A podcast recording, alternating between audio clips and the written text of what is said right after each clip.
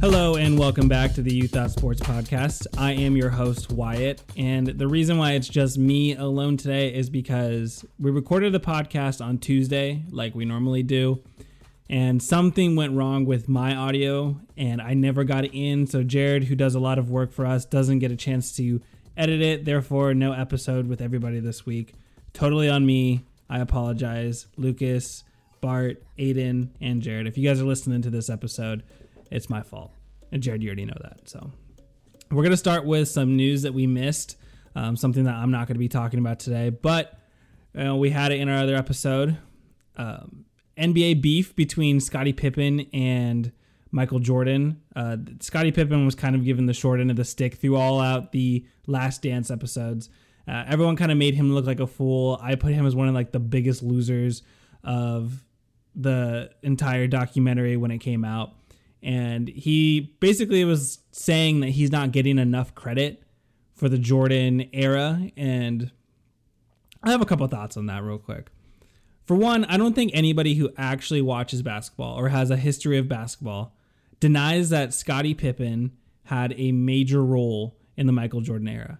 He is by far the biggest celebrity, but I mean, if you ask me, the myth of Michael Jordan exists a little bit bigger than the actual player that Michael Jordan was.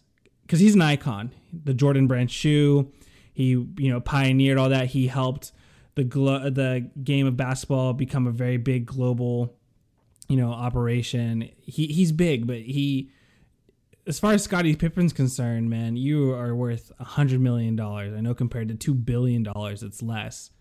But nobody denies that Scottie Pippen had nothing like was not a major part of the Bulls dynasty because I don't know. I mean, Dennis Rodman wasn't exactly given the same short end of the stick, but I mean he just kind of you just got to move on a little bit, man. Like your your case was made. You're a top fifty player in NBA history. You just I, I would just say move on, my man. And another NBA beef news: uh, the Morris twins against the Jokic brothers. Um, the Morris twins are kind of known as like the hard old school era beat you up type players. And the Jokic brothers emerged uh, on the scene just a year ago, or I think even just this year. They created a Twitter account just to specifically respond to the Morris brothers having a little bit of beef back and forth. Uh, Jokic has since apologized. He was suspended for one game. Morris was not. He was fined. Um, but you know, hopefully, I like rivalries. I like when people fight. I, I, make the joke that I would fight Jose Altuve with my bare hands. I like not. I don't like watching people fist fight, but I like when there's some bad blood and there's some beef, and I and you know that kind of creates a little bit more stir. And the Heat are a really tough team, so I love when you know, um, I don't know, when they when they kind of have more edge to them. Karl-Anthony Towns said he was hacked. The ultimate hack job Somebody logged into his Twitter account, according to him, liked one tweet about him leaving Minnesota, logged out.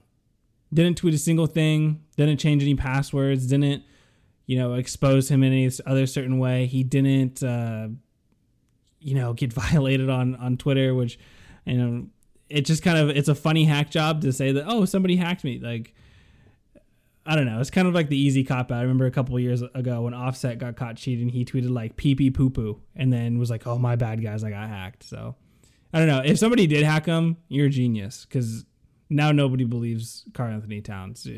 I, I, I, certainly don't. The Manning NFL uh, Monday Night Football curse is real. Every player who has been on the Manning football cast has lost the following week and I believe Josh Allen was the last person to be on that Manning cast who just lost to the Bill or to the to the Jaguars. And uh, in the first time in NFL history, a player with the same name sacked. I don't even know how to how to say this. Two players with the same name, like I guess, interact with each other. Josh Allen sacked Josh Allen. It's the first time that something like that has ever happened.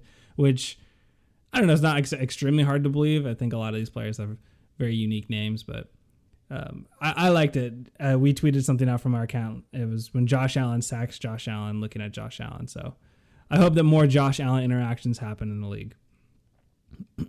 but I'm recording this on Friday, which means I have the luxury of watching the Thursday night football recap.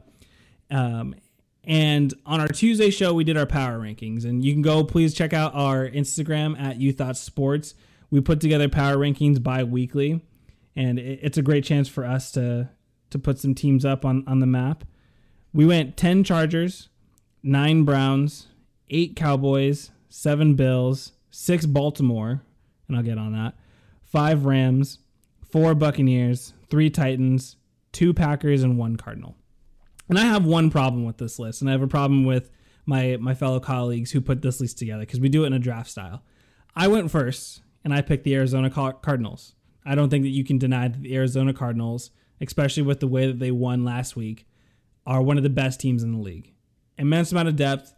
James Conner looks incredible. Colt McCoy was, you know, as good as you could ask for a backup quarterback. And of course, you don't want Colt McCoy to start for the rest of the year. But for one game, one or two games, you can, if you can pull out wins like the way they did, you absolutely deserve to be sitting on top the NFL You Thought Sports power ranking throne.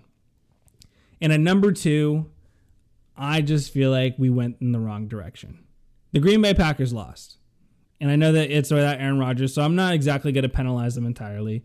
And I have another problem with this list. The Dallas Cowboys do not belong on this list. But Baltimore falling down to six is a disservice to the amount of work that they've done so far this season. I think the Ravens are the second best team in the NFL right now. And I know that coming off of a loss to the Miami Dolphins, like it happens. The Bills in our power rankings didn't get penalized for losing to the Jaguars. The Cowboys in our power rankings didn't get penalized for losing to the Broncos and getting shut out in three quarters. It, it's just on a Thursday night, on a short week against a team like the Dolphins, who are kind of funky, they're kind of in the same business as the Jets right now. It, it happens. But when you look at the team that's lost the amount of key players that they have, uh, the the Ravens have, it's remarkable that they're even able to stay afloat. Devonta Freeman and Le'Veon Bell are getting a bulk of their running back touches. And if you were to ask me or tell me that in 2015, I would be losing my mind. I would say that that's insane. But right now, it's if you look at it in today's NFL, it's desperate, and you're pretty much just grasping at straws. And Devonta Freeman looks really good. Le'Veon Bell shown uh, whatever, but at the end of the day, like you, you got to give a lot of credits to the way Lamar is playing because it's at an MVP type level. There isn't a player in this league who got drafted to a more perfect situation than Lamar Jackson. I can't imagine a guy who fits as well as their team does as Lamar does. He has three comeback victories this year. He's shown a lot of heart. He's shown a lot of toughness, and he looks more improved as a passer. And they've given him more passing looks. The game plan uh, last night almost has to give up the run a little bit. I, I think you take half of the the scripted Lamar Jackson runs turn them into pocket passing plays, and use their big bodies and Bateman and Andrews for you know over the middle stuff and you know guys with a wide catch radius. Like I mean, take a take a page out of the Titans book right now. They lost Derrick Henry. They have dynamic wide receivers, and uh, I'll, I'll give them this: the Titans this. They have better wide receivers than the Baltimore Ravens do, and Tannehill is probably a better passer than Lamar Jackson is. But as far as big playability goes, Lamar Jackson is way up there, and he has a bigger arm. You use the wide catch radius of the guys that you have. Mark Andrews is going to get a ton of targets. Marquise Brown, he's a burner. He's great for deep stuff, but he can't really catch. He's not a possession wide receiver. And Rashod Bateman is a possession wide receiver, huge catch radius, jump ball guy. Give him the ball. Feed them the ball. Give up on the run just a little bit. Because in games like this, when the Dolphins go cover zero the entire time and then they blitz all the way through, you're forcing him to make quick timing throws, which is he's not exactly your offense isn't exactly designed around that or scramble out of it, but you're blitzing, you know, you're loading the box, you're blitzing all seven, and you're going cover zero across the board. How is he supposed to wiggle out of that? When you go space and you drop linebackers in his zone coverage, he can he can run away just fine. But it doesn't make any sense for the for the Ravens, and that, I think it's a little short. And kind of to back up to my my point, they're a tough team, and Lamar Jackson fits that into all the way. They're a tough defense. They're a tough offense you kind of follow that identity. A team that runs a lot is going to have a smash mouth defense, although they haven't looked incredibly great this year. But sometimes you can get kind of lost in that when you're the Ravens. It's not. I mean, I I like that Jim Har or the Harbaugh. I actually forget which one. Harbaugh and Lamar have like this deep relationship with each other, and although I'm a little sick of seeing it at, on the sidelines, they win, they hug, and they have these intimate moments, and and Harbaugh's like, "I love you, man," but like they have a deep love. They fit the culture very well. They they're really on top of it, and I think they get lost in it too much. And I'm not going to discredit the the Ravens for the way that they played. I still think they're the second best team in the NFL right now. And you know, the, just a couple tweaks here and there, they can win. But Thursday night football games are funky. I don't I don't buy into them at all. Colts put up 45, and the Jets are beating the Bengals, you know, later on. So who knows? On the other side of the ball, it's hard to look at Tua and be in awe because Justin Herbert was picked right right after him. But whenever I watch Tua play, I think he's a solid quarterback. And this was really weird for me watching the game because Jacoby Brissett plays. All the graphics that we use on our on our Instagram feature Jacoby Brissett because apparently Tua was too injured to start, but not injured enough to come in and be a backup for three more quarters and finish the rest of the game. Make that make sense. And for three quarters of the rest of the game, he looked really well. He only threw 13 times. He had 158 yards and doesn't exactly pop off the stat sheet. But if you watch the game, he looks confident in the pocket. He made a handful of big plays, and they weren't like the stupid trick plays that desperate teams use all the time. They were actually good downfield passing plays, um, some quick timing stuff. And that's exactly what Tua's game is. He's a great downfield passer. And any other moment, you just use quick timing, passing stuff like the Saints did with Drew Brees.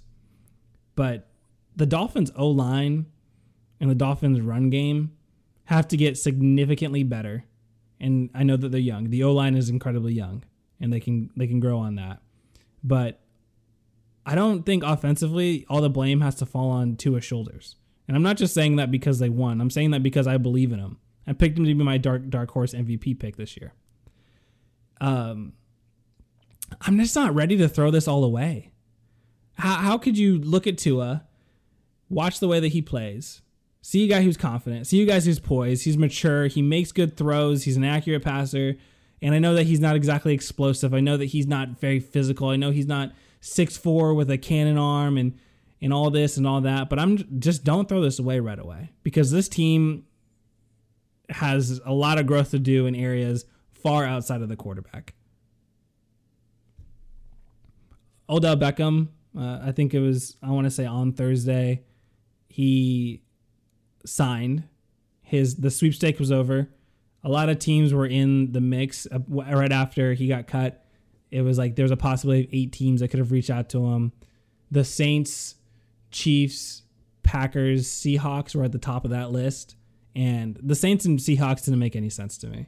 The quarterback position position is uh, too iffy right now for the Saints. Why would he even want to go there? And I know Alvin Kamara is there. Michael Thomas kind of theoretically would be there, but it doesn't make any sense. The Seahawks, how good is Russell Wilson going to be? DK Metcalf and Tyler Lockett both still on the outside. So how many more passing touchdowns or downs can he actually get? And the Chiefs and the Packers to me make way more sense from a passing volume stance. Davante Adams is basically the only pass catcher in Green Bay. So he would have got a ton of targets there. And Andy Reid loves to throw the ball. So, you know, Tyreek Hill is getting 10, 12 targets a game. Travis Kelce is still getting like eight targets a game. You tell me Odell Beckham couldn't get six, or they split it up, because Mecole Hardman is not exactly their wide receiver too. He he at least hasn't shown. I mean, they they they throw some guys out there, but Odell Beckham would have absolutely been wide receiver two. Of course, not counting Travis Kelce. But he lands in LA and he lands with the Rams, and he's that type of New York, LA type celebrity. Does LA get a lot of breaks because they live in because they're in LA like the Lakers were? They're sunny. Uh, it's Hollywood, big celebrities. A lot of people live down there. LeBron's down there. They're friends. He has a lot of other celebrity friends that live down there. You know, uh, beautiful homes. He has a home. Everybody spends their vacation there. Whatever it might be, LA gets a lot of those breaks. But I'm going to give the Rams a lot of credit because they've shown a huge tendency to be extremely aggressive. And this is way before just right now, just this year. A couple years ago, they fired Wade Phillips. And then they hire Brandon Staley, who's now the head coach of the, of the Chargers. They have a great defense. A couple years before that, they cut Todd Gurley after a Super Bowl appearance and an extension. Just this last year, they traded Jared Goff and acquired Matt Stafford after a Super Bowl appearance and an extension.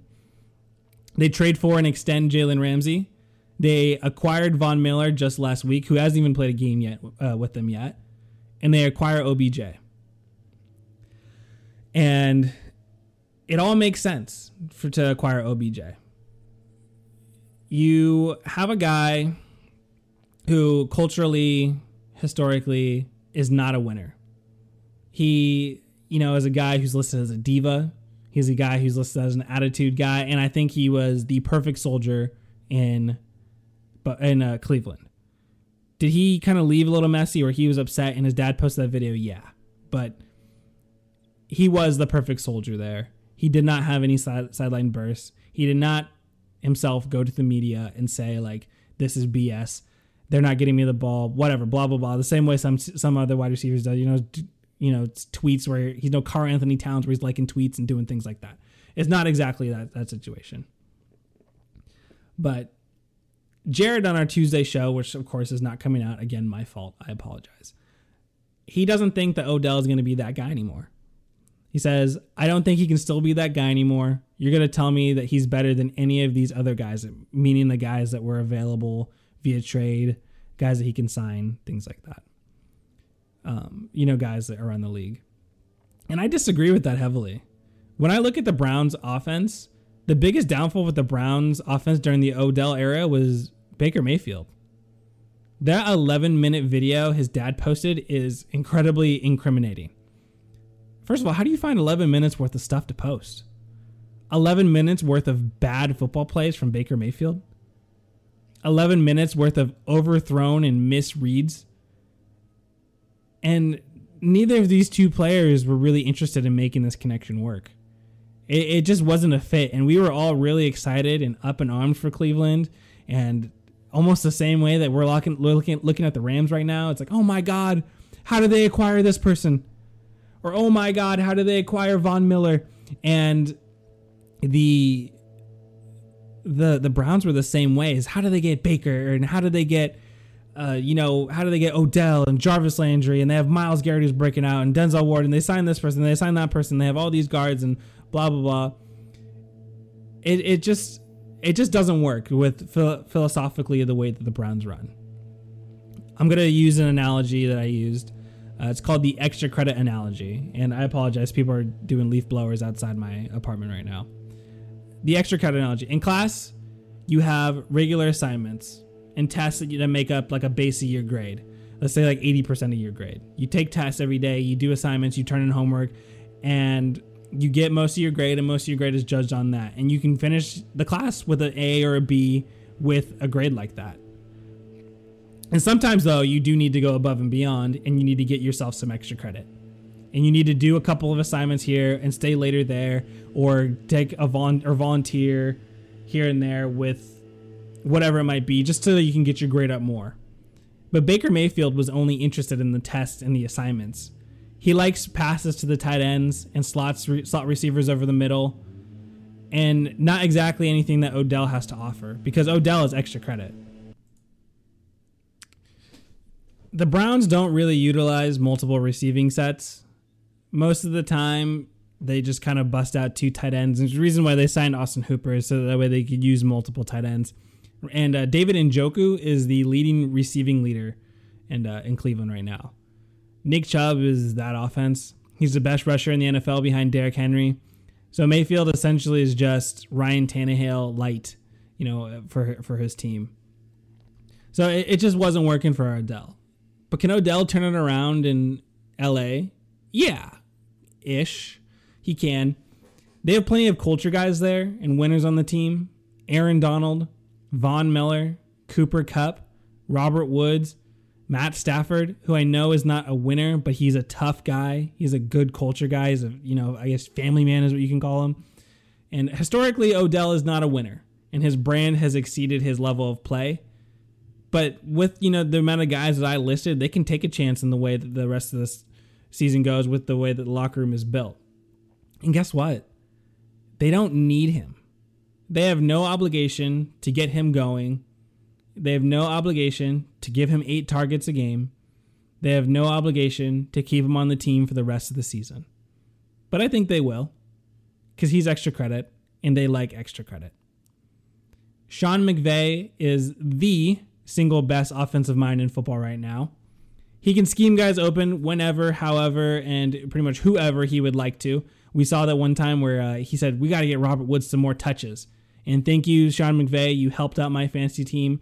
Robert Woods had like 12 catches for 150 yards. You're telling me that Odell can't do the same thing?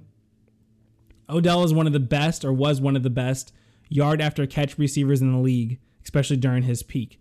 You just feed him a quick slant the same way that you might want to feed a AJ Brown.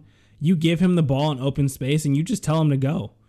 Find find ways. McVay will put him in drags, digs, and slants, you know, to feed Odell early. Give him some space, ask him to produce there. Couple big downfield plays. He's still an incredible route runner. He's still, you know, showed a lot of twitchiness. He's shown a lot of explosion. The New York Odell may not be there anymore and some injury concerns have been in the way, but there's no reason for me to believe yet that Odell isn't and still couldn't be a great wide receiver on a team. And, you know, right now he'd be their third best or second best wide receiver, depending on the day. I mean, I would take that bet. And the last thing I'm going to say about the Odell thing is uh, Davante Adams said his hopes are extremely high for the Packers signing Odell. And he went on the podium and he said, Odell, come here. And he a lot of teams did the same thing where they were kind of pushing for Odell to come. And the NFL's, I know he's a free agent, the NFL's non tampering rules compared to the NBA, where they're allowed to just openly speak about other players and other teams and they should come here. And, and when they have trade disputes and all that, they should come here. It's just far more exciting to watch the NFL navigate that and kind of let it go when they can tweet at each other. It creates better sound bites. It creates a lot more buzz. Uh, like I said, Odell's celebrity has exceeded his level of play, but we're talking about it because they're allowed to kind of create some buzz around it. It's good for the league, and I applaud the NFL on that. Uh, a major story over the last week or so was Aaron Rodgers. And this one, originally, when it came out, it made me very mad. It, it was very frustrating to listen to him because Aaron Rodgers does this thing where he plays a cat and mouse game with the media. They ask him a question, he kind of beats around the bush, spews a lot of BS, and then he says, You guys just don't understand. He will say things, he'll give zero context, the, the media will quote it, and he'll say, You guys just don't understand the context. And he was asked at the beginning of the year if he was vaccinated. And there was a perfect platform for him to lay out everything in front of us and just tell us. And I, like a majority of players, are not upset that Aaron Rodgers was not vaccinated. He's not the only player in the league who's not vaccinated. I'm upset that he lied about it. I'm upset that he used terminology and he beat around the bush enough to make us believe that he was a vaccinated player and that was his you know, his mindset and that's where he was at. And for most people, they say he's a person. And I get it. He's a person. He's allowed to do whatever he wants to. Aaron Rodgers is not void of choices. But he is one of the best football players we have ever seen, you know, in the history of the NFL, one of the best maybe three or two talented quarterbacks we have ever seen. And we know that there's going to be eyes on him, especially given the circus that was the Packers offseason. Uh, Kurt Cole Beasley was on the anti-vax front lines, hand in hand with Kirk Cousins, and you know we've seen Lamar Jackson and Josh Allen who are also now vaccinated, and those stories lasted probably about a two days tops. Nobody talks about Cole Beasley anymore, and he, even if he caught COVID today, I think we would be like, yeah, we knew he was unvaccinated. We know he's going to be out for ten days, and we're going to move on. There's no story there if Kirk Cousins and Lamar Jackson and Josh Allen got it, it would be the same thing. A lot of these players, you know, they just don't want to do it. And I understand you don't know the long term effects, what, whatever it might be. Whether I agree you should get vaccinated or not, it's not my business. You, you, however, have choices to make. And he was still left with choices, and he chose to do none of the above. In his initial statement, he said, I'm immunized. He said, those guys who are unvaccinated, um, there, you know, he separated himself from that group and he's basically he basically doubled and tripled down. He didn't wear a mask during press conferences, or if he didn't want to do that, do press conferences via Zoom. He didn't wear a mask on the sidelines. He just chose to be arrogant, to lie and put himself above everybody else because he's Aaron Rodgers. Why why even make that up? What are you so afraid to get criticized for? Like the like I said, the original wave lasted a day or two for some of these guys and away and went away. And this story has lasted well over a week now because you just you made it up. If you believe so heavily that what you did was the best thing to do, just say it. That's fine. Believe in what you want to believe in, but just why why pretend like it's not what you're doing? That's fine if you if horse tranquilizers was the best way to do it, tell people because maybe somebody else would do it too. Maybe somebody else would find it. Maybe it was the cure Aaron Rodgers and you're just smarter than the doctors. Whatever it might be. Dude, just I mean, come on. It just looks so bad. And I'm not saying that this was the reason why Odell didn't go there, but they don't land free agents very often. And Jared said in our original podcast on Tuesday, maybe there was something during the meetings that made him drop from number one to 23 or 24, wherever he went.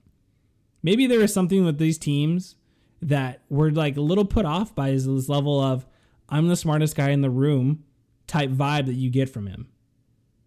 And, and like I said, it's not maybe it's not Odell. Maybe Odell didn't talk to Aaron Rodgers and or didn't pick Green Bay because of it.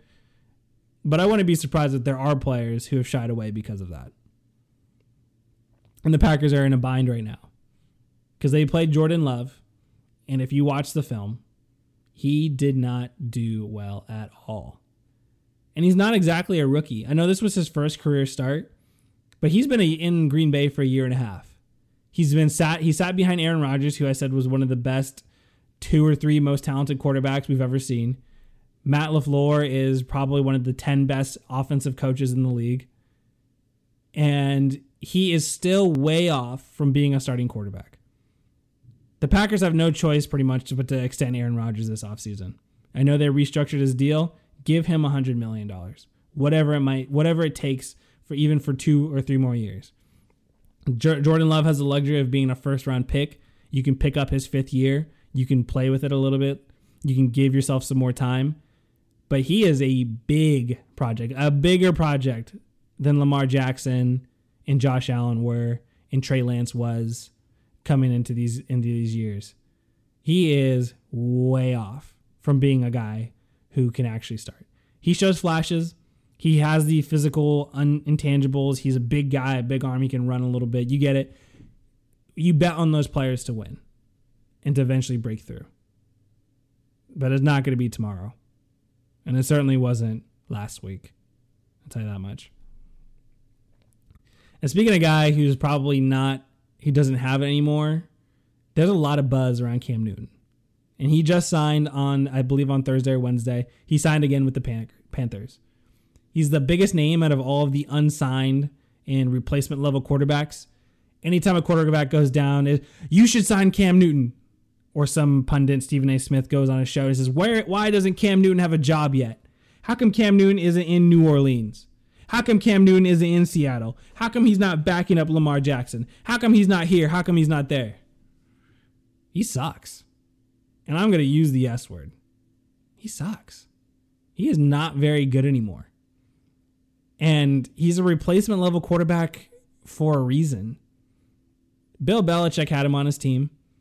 We saw them for a full year with Cam Newton, and they did not look very good. Physically, I just don't think he has it anymore. Physically, he he can't. He doesn't have the same big play explosion. His arm is he wasn't an accurate passer already, but his arm has deteriorated far from that, making him incredibly inaccurate. And you know, there is I got to say a level of circus around him that also makes him harder to deal with. Uh, I know that like he was the biggest name. And you pair it with him returning to a place that he got drafted, and it's the perfect media storm. Everybody loves it. Can he return to his QB MVP level? No. Is he better than Sam Darnold? Probably. And I'm to give Aiden his credit when he when he said this because it was a, one of our first posts on our Instagram. He said that the Panthers will regret not drafting a rookie QB this year. And they had they were at 8 they had an opportunity to draft Justin Fields or Mac Jones, and they chose Jaycee Horn, who was hurt, and I know is going to become an incredible player. Patrick Surtain is also an incredible player. Went after him. There are a lot of good defensive players. They have a great defense in Carolina. It's their identity right now, but they are hurting because they don't have a QB. And it's interesting to look at their QB moves. They cut Cam Newton. They trade for Sam Darnold. They get Teddy or they get Teddy Bridgewater. They trade for Sam Darnold. And then they re-sign Cam Newton for $10 million. And I believe I saw the number was they spent $56 million in guaranteed money in Cam Newton replacements. They have to pick up Sam Darnold's fifth year option in the offseason. They traded, I think, a two, a four, and a six for Sam Darnold, only to have Cam Newton come right back into their arms. It just doesn't make any sense. And and it's clear, we all know it. The NFL is a QB league, and they desperately need to find a QB. Cam Newton, is he going to return to MVP level? No. Uh, can he get Joe Brady a head coaching job? Maybe. Uh, is he probably just as good as Taysom Hill? Yeah, I'd put him in that category. He's an athletic, athlete type QB. You use him on design run plays. You give the ball to, to Christian McCaffrey, and you have DJ Moore, who's a talented wide receiver, and you let it go from there. But, you know, at the end of the day, he's probably, this will be his last stop in the NFL. Cam Newton will retire at Panthers, where he started, and he'll move on to be a cultural icon. He's good in podcasts. He's good in the media. He's fun to talk talk about, talk to. I guess you could say if you're a media guy. But as far as a quarterback goes, this is it for me. This is probably it for him. This is as far as far as I would take it. I mentioned Justin Fields. I'm going to mention his superiors, I guess you could call it. And we're going to talk about some NFL hot seats here for the, the end of this show. And I specifically want to talk about two teams that I am very passionate about at the moment. Because Justin Fields was my QB1 coming out of this year's draft. He's obviously an Ohio State guy. If you listen to our shows, I'm a big Ohio State fan. So I have a I have a special place in my heart for Justin Fields, who I think is an incredible quarterback. He looked incredible against the Steelers on Monday. And it wasn't exactly a perfect game. The Steelers are not fun to watch. The Bears are not fun to watch. But he's shown a lot of improvement here in these last couple of, of weeks here in the NFL. And coming from where he started at, you know, he's he's grown a lot. He's a big time. But I'm actually really surprised that Matt Nagy and Ryan Pace still have a job. I understand that hypothetically they've extended their window when they drafted Justin Fields, but this team is a sinking ship. They are going under. And despite the comfortableness of, of Justin Fields, you can, I don't think that what he's been doing so far or what he did last week is sustainable. QBs that are great at running but rely more on scramble plays for big yardage, it's not a recipe for success. I know that, like, let's say the Ravens, they use Lamar Jackson as a runner. Uh, Camden in New England, just kind of tie it all together. They use him as a design runner. Justin Fields can run. Justin Fields can extend a pocket. But think about Russell Wilson and think about Kyler Murray and even Patrick Mahomes, who I don't consider a runner necessarily, but they can extend plays. They can scramble out of the pocket. They can make big plays happen here and there on with their legs. But most of the time, it's predicated on the fact that they can pass the ball very well. And they have a really good passing offense with really good wide receivers and a good offensive scheme. The Bears do not have that at all. How many times can Matt Nagy just boot the QB out to quote extend the pocket to quote create more time and compensate for the terrible Ryan Pace job that is the offensive line? Because eventually, you know, you just you just get a guy to play contain on the outside, and you can't boot the pocket anymore. They just they can't get a sustainable level of success in Chicago with the way that Matt Nagy runs the team and Ryan Pace puts it together. We should start the hashtag free Allen Robinson. They franchise tag him this offseason. They failed to agree on a big extension. And as of right now, he's currently having one of the worst years of his entire NFL career. Most of their targeting targets in the passing game go to Cole Kmet and Jimmy Graham. And I actually, before Monday, didn't even realize Jimmy Graham was still in the league. Allen Robinson is barely on the field. He was barely on the field for the final four minutes of the Steelers game. And anytime he is on the field, he's basically just a run blocking wide receiver who you pay like $17 million to the, with a franchise tag. Do they have any idea what they're doing? Because I don't think so. If you don't want to feature him in your offense, that's fine. But you should have just traded him at the deadline. The Packers would have taken him. I know he's in, in your division. The Chiefs probably would have taken him. There are plenty of teams who would have acquired Allen Robinson and would have loved to do it who would have loved to add him to the team. Baltimore, other teams, um, the Browns probably would have done it. The Seahawks might have done it. Whatever. You know, you, you know what I'm saying. There are plenty of teams out there that would be willing to add the Raiders would be willing to add a player like Allen Robinson onto their team. Do something that fits more of your vision. Because it's unclear to me. Are they going to franchise tag him again? Because that price is only going to go up. Every year they add him to the franchise tag, he goes from 17, he'll probably go to 23, and they'll move on. And eventually you're going to be paying him like quarterback money, no matter how many, how many times you franchise tag. And that price is going to be too high to even trade him. You're just going to have a highly paid wide receiver that you don't plan on using, or maybe the highest paid run blocker in the league. Let him walk, or tag and trade him this year, and just let Dar- Darnell Mooney feature the offense. But the Bears are embarrassing and every Bears fan that I know agrees. And Matt Nagy, I'm not going to call for anybody to get fired, but I won't be surprised if he lasts another two more weeks. Or if he doesn't last another two more weeks. It's insane. This one breaks my heart because it's a team I hold near and dear to my heart. It's my favorite team. It's the New York Football Giants. And I didn't want to deny it when Jared said it, but it's probably about time to put Joe Judge and Dave Gettleman on the hot seat. Dave Gettleman, especially, and we'll get to him later. But Joe Judge, I'm a fan of Joe Judge. But when you're not an offensive or defensive play caller, you have to do two things, not just good, not just one of the two, two things extremely well. Hire a fantastic coaching staff, similar to the one that they have in Baltimore,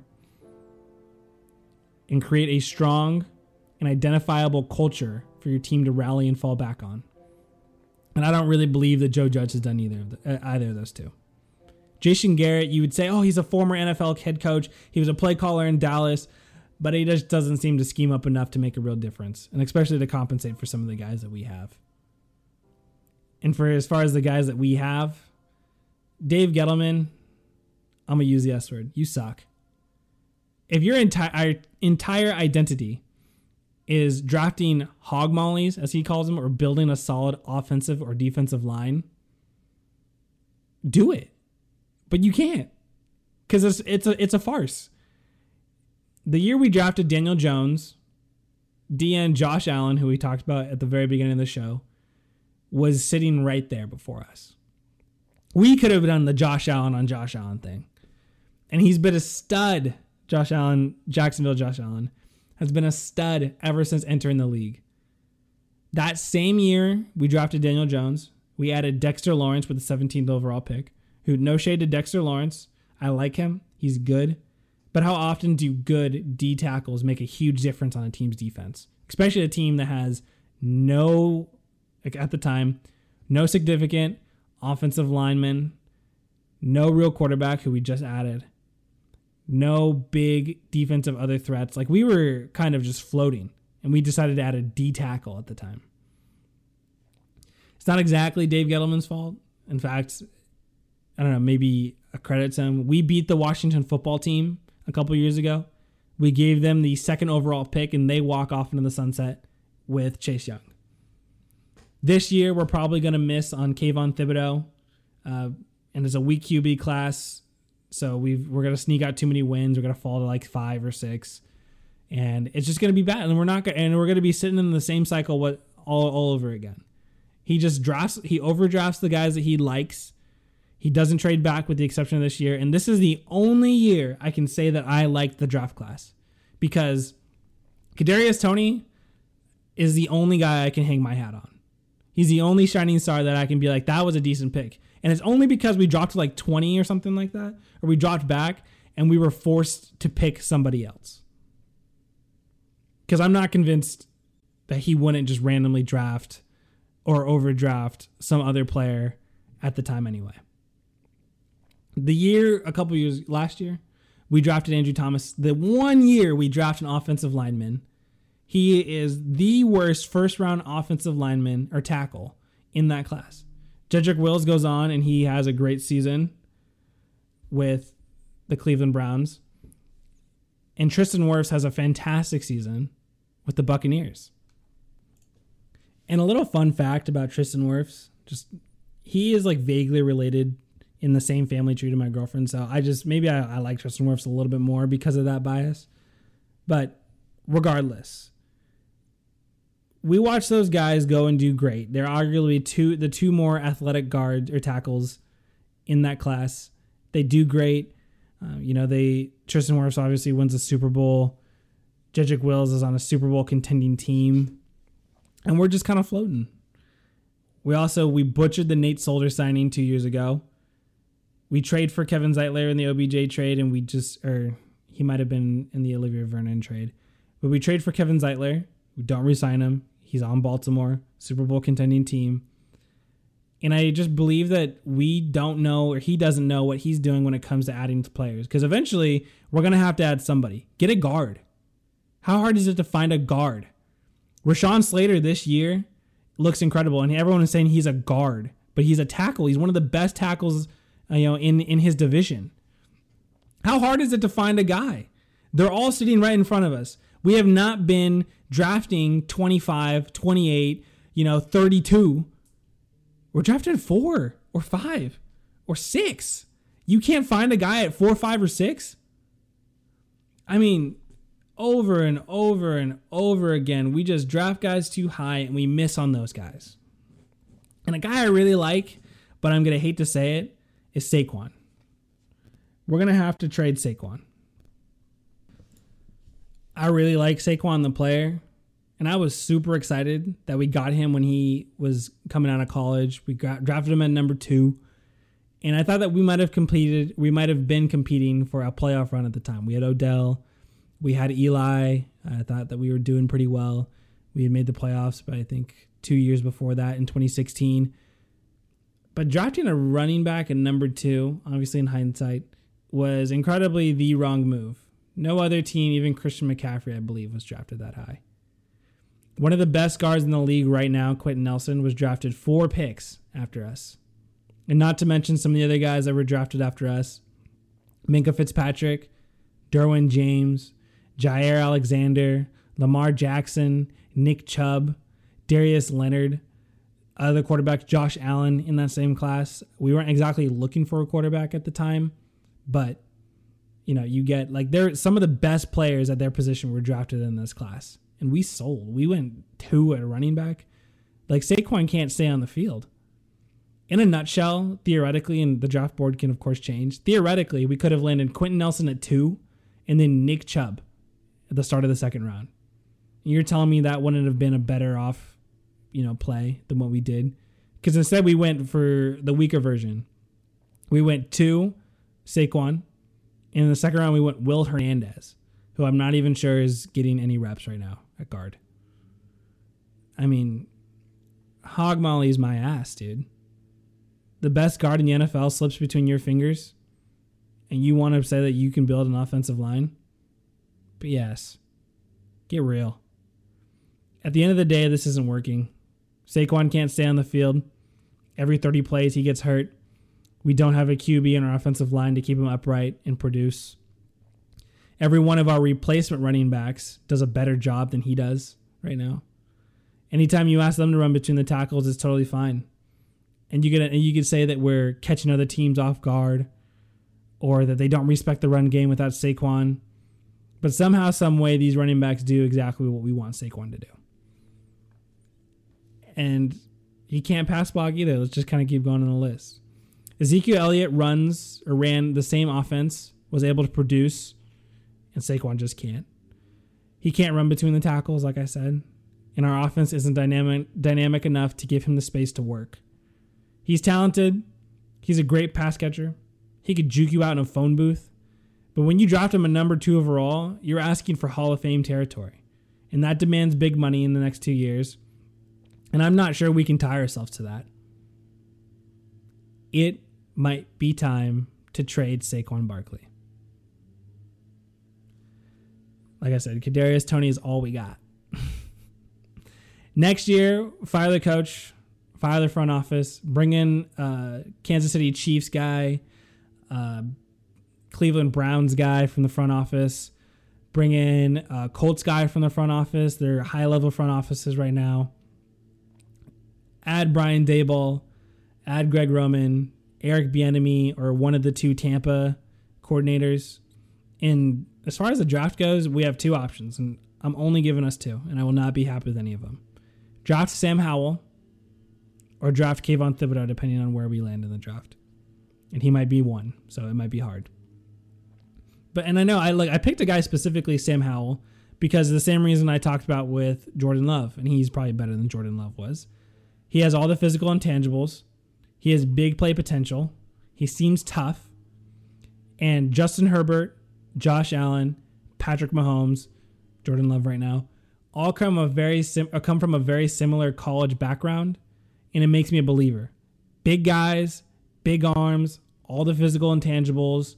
Not exactly winners in college, not exactly stars in college, but you can always credit it to maybe their offense isn't very good or they don't have the weapons, whatever it might be. Those guys can actually make a difference.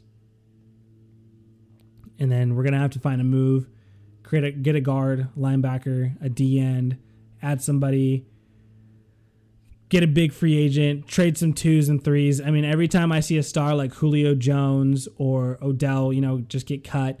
Um, you know, you see guys get traded for pennies on the dollar, twos and threes and fours and sixes and you know all those round picks. We never have a dog in those fights. And over time, eventually, we have a chance to acquire some of these guys. We're just not monitoring them, or we're just not interested in them. So it sucks. Thank you guys for listening. That's going to end the show. I really appreciate it. I apologize again to my counterparts who put in a lot of work on Tuesday to record the podcast. Uh, we'll do better. Be prepared to listen to all of us after this weekend. Thank you.